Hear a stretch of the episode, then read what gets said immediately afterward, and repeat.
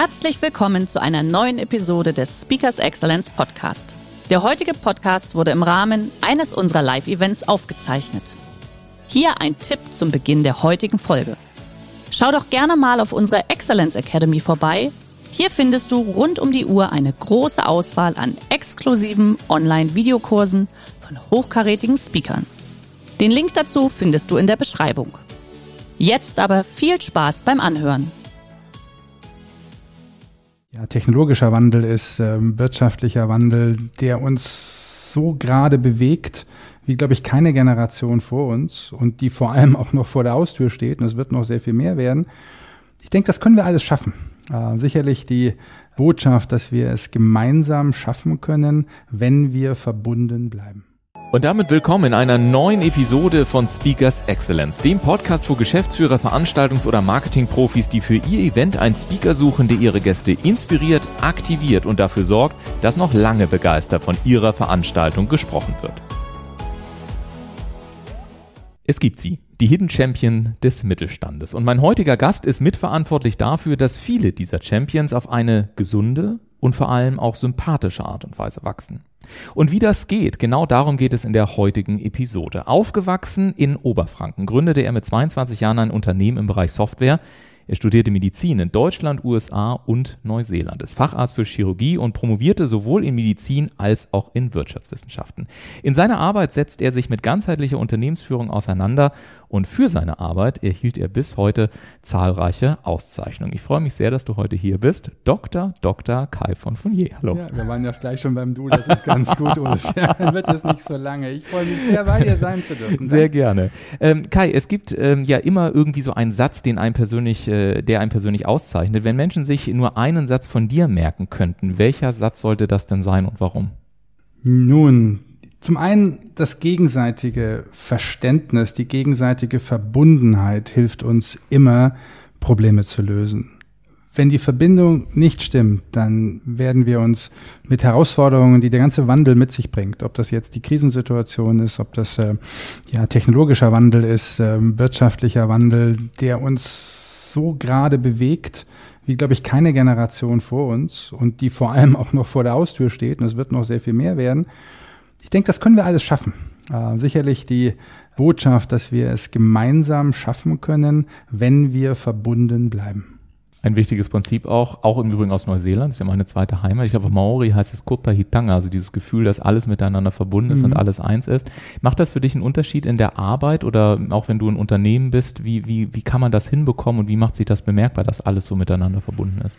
Ja, vielleicht auch erst einmal das Zuhören, das Verständnis. Du hast ja viele Themen in Unternehmen, viele Konflikte, Problemfelder, die dann relativ leicht lösbar sind, wenn man sich zuhört, mhm. wenn man dem anderen den Raum auch gibt, seine Meinung auszudrücken. Das ist ja seine Meinung, deswegen heißt es ja auch Meinung, sonst wird es ja Deinung heißen.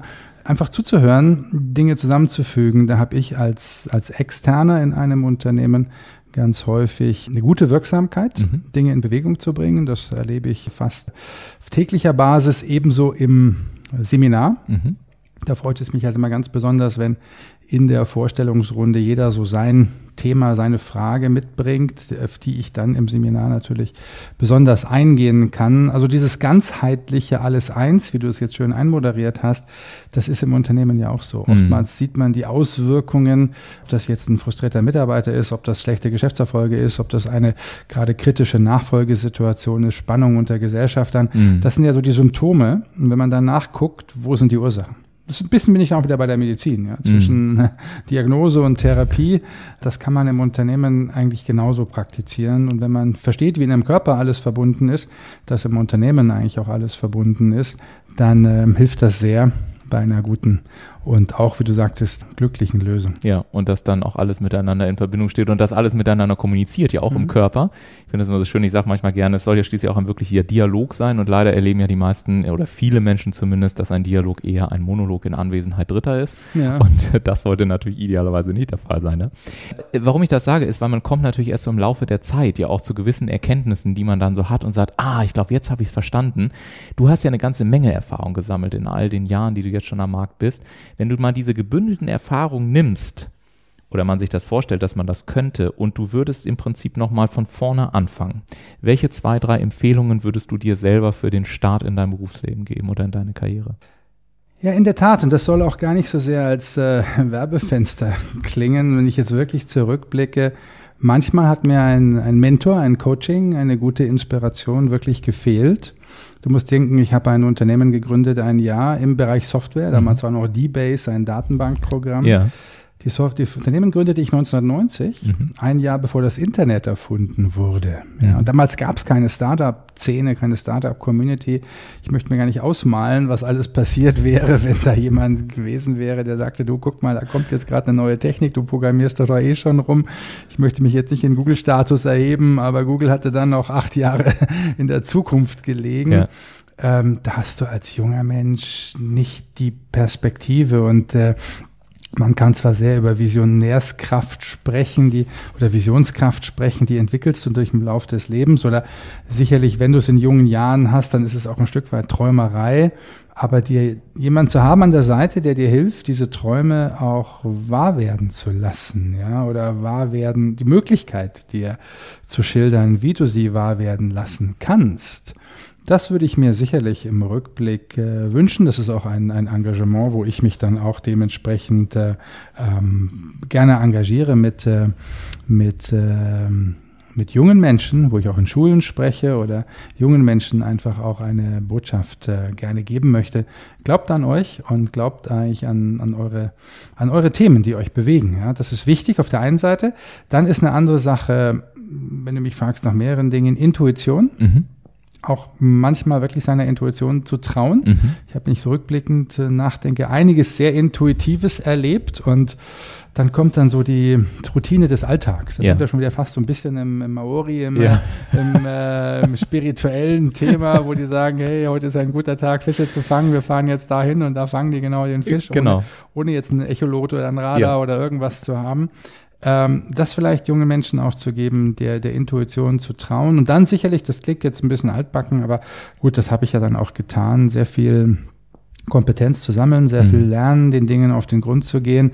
Das ist eben oft auch harte Arbeit und das klingt jetzt wirklich schon wie, man so sagt es den eigenen Eltern, aber dass man halt auch die Schule nutzt, die Uni nutzt und die Themen auch durchdringt. Lernen gehört ganz einfach dazu, weil für mich ist der Inhalt immer noch wichtiger als die Verpackung. Mhm. Geht ja auch in der heutigen Zeit auch manchmal ein bisschen andersrum. Ja. Da reden wir alle über Verpackung. Und wenn man das Paket auspackt, dann ist dann gar nicht so viel drin. Und das ist, finde ich, nicht so sinnvoll, gerade wenn du dich äh, komplexen Situationen mhm. stellen musst, was wir auf gesellschaftlicher, auf unternehmerischer und auch auf persönlicher Ebene tun müssen. Mhm. In der Beschreibung deines Buches Hidden Champion des Mittelstandes, da steht drin, ich habe es extra aufgeschrieben, damit ich es richtig zitiere, bei der Beobachtung dieser exzellenten Unternehmen fällt ein Faktor ganz besonders auf, die Sympathie mhm. dieser Unternehmen. Es macht den Menschen Freude, Kunde, Partner oder Mitarbeiter dieser Unternehmen zu sein. Ich habe mich gefragt, wie kann denn Sympathie Teil einer Strategie werden? Das ist interessant, weil Sympathie ist ja was Emotionales, etwas Verbundenes, etwas, was öffnet für Verbundenheit. Ähm, Strategie selber ist ja oft eher ein rationaler Prozess, mhm. eine Analyse, ein klarer Plan, ähm, was auch wichtig ist. Und deswegen äh, stolperst du ja ganz zu Recht über zwei oft sehr unterschiedliche Denkstile. Der eine eher rational und analytisch, der andere eher emotional und empathisch. Und da sind wir wieder beim Einssein, bei der Ganzheitlichkeit. Äh, Hidden Champions zeichnet aus, gegensätzliche Denkstile in einem System auch vereinen zu können. Also sowohl eine gute Analyse zu haben, die ist immer wichtig, eine gute Diagnose, aber dann halt auch das zu übertragen in ein wirklich sympathisches, nicht nur Lächeln, sondern auch sympathisches Miteinander, gerne miteinander arbeiten zu wollen. Also die Unternehmen, die ich kennenlernen durfte, mit denen arbeitet man gerne zusammen. Mhm. Und manche gibt's natürlich, wo du sagst, okay, die haben da so ihr, ihr eigenes Ding zuerst. Da ist ja sogar ein ganzes Land gerade unterwegs, wir mhm. zuerst.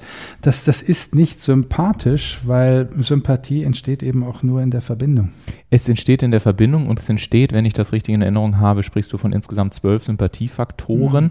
Ähm, ich gebe zu, dieser Podcast ist zu kurz, als dass wir alle zwölf durchgehen, aber ich bin immer so neugierig und ich könnte mir vorstellen, viele Hörer da draußen auch gerade. Also, lieber Kai, welche zusammen, die berühmten Pareto-Effizienten, wie, die, die, welche sozusagen machen zusammen die berühmten 80 Prozent aus?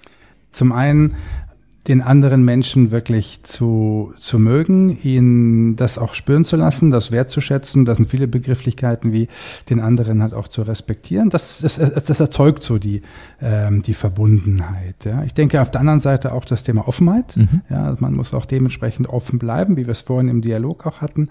Das macht dementsprechend sympathisch.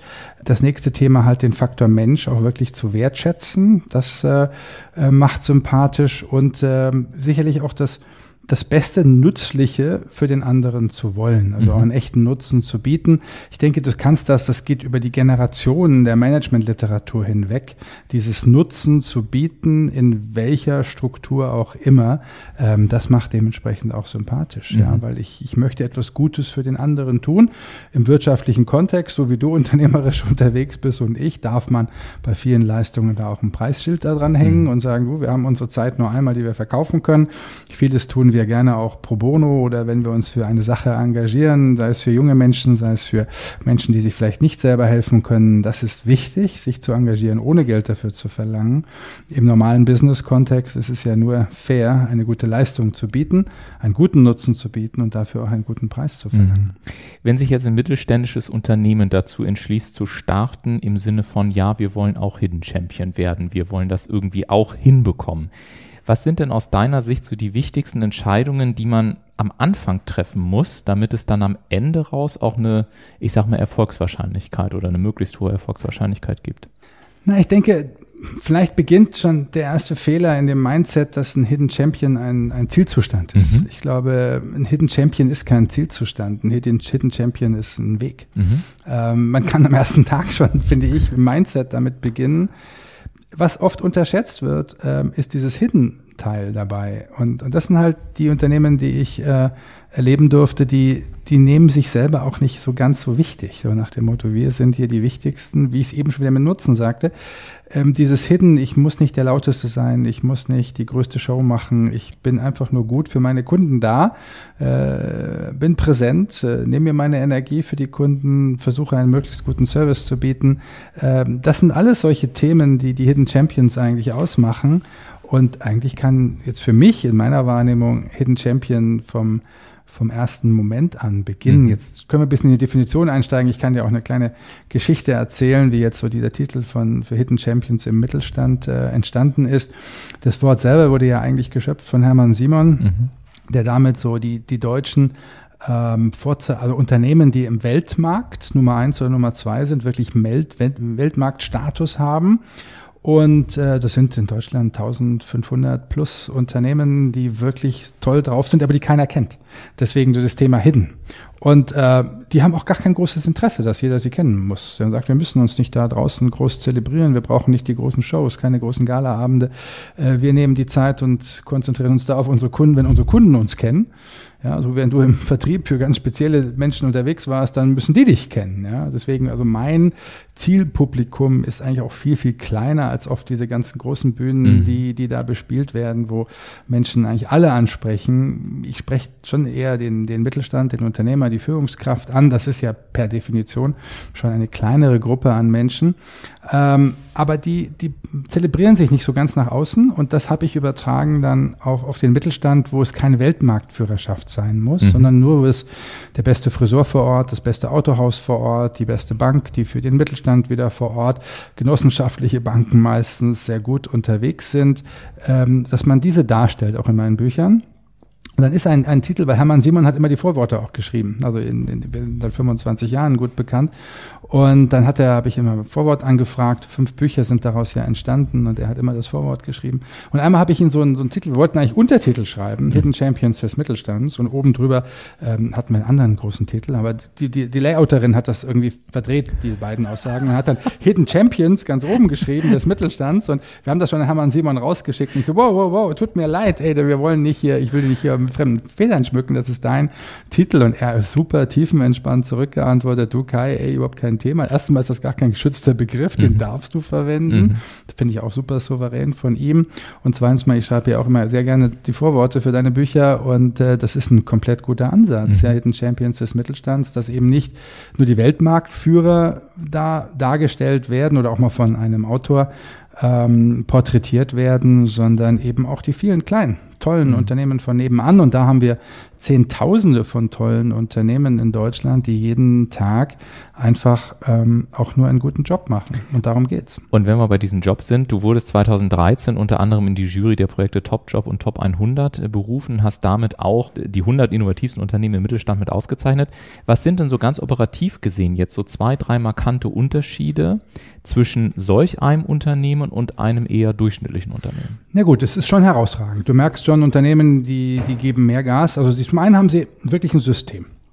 Also sowohl wie wir mit Unternehmerenergie ja unterwegs sind, also ein ganzheitliches Unternehmenssystem, die wirklich ihr Unternehmen in jedem einzelnen Detail durchleuchten und immer auch äh, Verbesserungspotenzial finden. Und ich sag mal, übergreifend über all diese Awards, ob du jetzt einen Qualitätsmanagement Award nimmst, ob du jetzt eben einen Innovations Award, einen Arbeitgeber Award nimmst, übergreifend ist das schon so dieses Stichwort Business Excellence, so nach dem Motto, wir möchten schon, dass unser Unternehmen auch immer besser wird, dass die sich mit diesem offenen Geist ihr Unternehmen sich anschauen und nicht sagen, du, wir sind doch schon toll, wir brauchen das nicht, wir haben das schon gelernt. Das höre ich bei, bei Seminaren oder wenn wir ins Gespräch mit Unternehmen kommen, ach hier General Management oder allgemeine Unternehmensführung, kennen wir schon, haben wir schon, brauchen wir nicht. Ja? Und wenn die dann im Seminar sitzen, gehen ihnen natürlich die Augen auf, also wenn sie doch zu mir finden und sagen, boah, viele Dinge, an die wir gar nicht gedacht haben, ähm, das ist so vielleicht das erste Mindset ist vielleicht das systemische Ansatz, in mhm. allen Bereichen besser werden zu wollen. Und dann gehst du natürlich in diese speziell ausgezeichneten Unternehmen noch in einen, einen separaten Bereich rein, sei es jetzt im, im Arbeitgeberbereich, die wirklich sehr viel für ihre Mitarbeiter tun, von der Akademie, von Wertschätzungsritualen, von vielen äh, Förderungsprogrammen, von gutem Klima, um das man sich kümmert, um eine gut gelebte Unternehmenskultur. Das gibt's eine ganze, ganze Batterie an, an Dingen, die Unternehmen dort permanent besser machen können. Oft kommt nämlich die Mitarbeiterführung und die Mitarbeiterstimmung im Unternehmen auch wirklich zu kurz. Oder du gehst drüber auf das Feld auch der Innovationsunternehmen, wobei es gar kein Oder sein muss. Auch viele Firmen, die innovativ sind, haben eine sehr gute Mitarbeiterführung. Das ist sehr wichtig, um auch die attraktivsten ähm, Mitarbeiter anzuziehen. Aber innovativ heißt, haben wir denn wirklich einen, einen entstehenden Innovationsprozess? Sind wir wirklich äh, vom Drive her wirklich innovativ? Beschäftigen wir uns mit den neuesten Technologien? Haben wir, haben wir hier ein Innovation Lab? Machen wir äh, äh, entsprechende Produkte, die wir halt auch auf die Straße bringen? Also wie viel von unserem Umsatz, ist ja immer so eine Frage, machen wir mit Produkten, die jünger sind als, ob ja. du jetzt die fünf Jahre nimmst, die zwei Jahre nimmst, da hast du ja viele Kennzahlen. Und äh, ja, auch da muss man ganz klar äh, den Hut ziehen vor dem deutschen Mittelstand. Das sind sehr viele, sehr innovative Unternehmen da draußen. Mhm. Nur jetzt zu deiner Frage vorher vielleicht auch. Bei Hidden Champions ist das oftmals so, die findest du auch nicht immer in, in solchen Preis-Awards. Äh, ja, die sagen dann auch wiederum, oh, brauchen wir gar nicht. Das ist wieder viel zu viel Publicity. Du hast dann auch wieder so zwei verschiedene Ebenen, auf denen du dich da bewegst. Also manchen Firmen geht's dann doch manchmal auch eher um die Show. Da muss man eben auch äh, in der Jury ein bisschen nachgucken, ist das jetzt hier nur Show oder ist das wirkliche Innovation? Und bei wirklich vielen Innovationsunternehmen, die ich dann eher auf einem anderen Kontext ja kennenlerne, sage ich, die muss man fast ein bisschen zu so einem Preis dann tragen und sagen, du bewerbt euch doch mal, ihr macht so coole Sachen und keiner weiß es okay, eure Kunden wissen es, aber manchmal ist es da draußen auch wichtig zu wissen, denn daran nehmen sich ja auch junge Menschen und andere Unternehmen auch ein Beispiel und sagen, hey, es lohnt sich innovativ zu sein, es lohnt sich ein guter Arbeitgeber zu sein, es lohnt sich ein gutes Qualitätsmanagement zu machen. Definitiv, also auch den Mut zu haben, sich zu zeigen, wenn man gute mhm. Dinge tut genau. und ja, auf diesem Wege dann letztendlich auch dafür zu sorgen, dass ganzheitlich alle das ist, das ist der Hintergrund. Dürfen, ich glaube, das ist so die, die Grundmotivation, die ich versuche rüberzubringen, äh, weil da kommt auch wirklich eine echte, ehrliche und auch ernst gemeinte Bescheidenheit von sehr vielen guten Unternehmern und Führungskräften raus. Dann kommst du wirklich in Unternehmen und stehst da mit offenem Mund da und sagst, hey, wow. Und dann ja. sagen die, ach ja, wir machen das schon so ein paar Jahre, aber so, so wild ist das ja auch nicht und das macht doch eh jeder. Und das meinen die auch wirklich noch ernst, ja. Also das ist wirklich eine, auch eine sehr sympathische, du fragtest auch, auch nach Sympathie. Ein anderer Faktor ist ja auch dann die Bescheidenheit Bescheidenheit, mhm. dass man sagt, man nimmt sich selbst halt nicht so wichtig. Mhm, definitiv. Ich danke dir sehr für dieses kurze, in Anführungszeichen, Gespräch. Waren fast 20 Minuten. Es ist wow. einfach so schön, aber sich mit jemandem mit dir zu unterhalten, ist auch so schön pragmatisch. Diese, ja, ein Unwort des Jahres finde ich ja komplex, aber diese komplexen Sachzusammenhänge mhm. eben auch simplifizieren kann und für den Mittelstand greifbar und erlebbar äh, machen kann. Vielen Dank, dass du heute hier warst. Danke, Ulf. Hat mir sehr viel Freude gemacht. Sehr gerne. Und ich hoffe, dass auch Sie eine ganze Menge aus der heutigen Episode mitnehmen konnten. Und wenn Sie wissen wollen, wie Dr. Dr. Kai von Fournier auch Ihr Unternehmen, insbesondere dann, wenn Sie im Mittelstand sind, unterstützen kann, dann werfen Sie doch gerne nochmal einen Blick in die Shownotes dieser Episode. Danke, dass Sie auch heute wieder mit dabei waren. Machen Sie es gut. Bis zum nächsten Mal.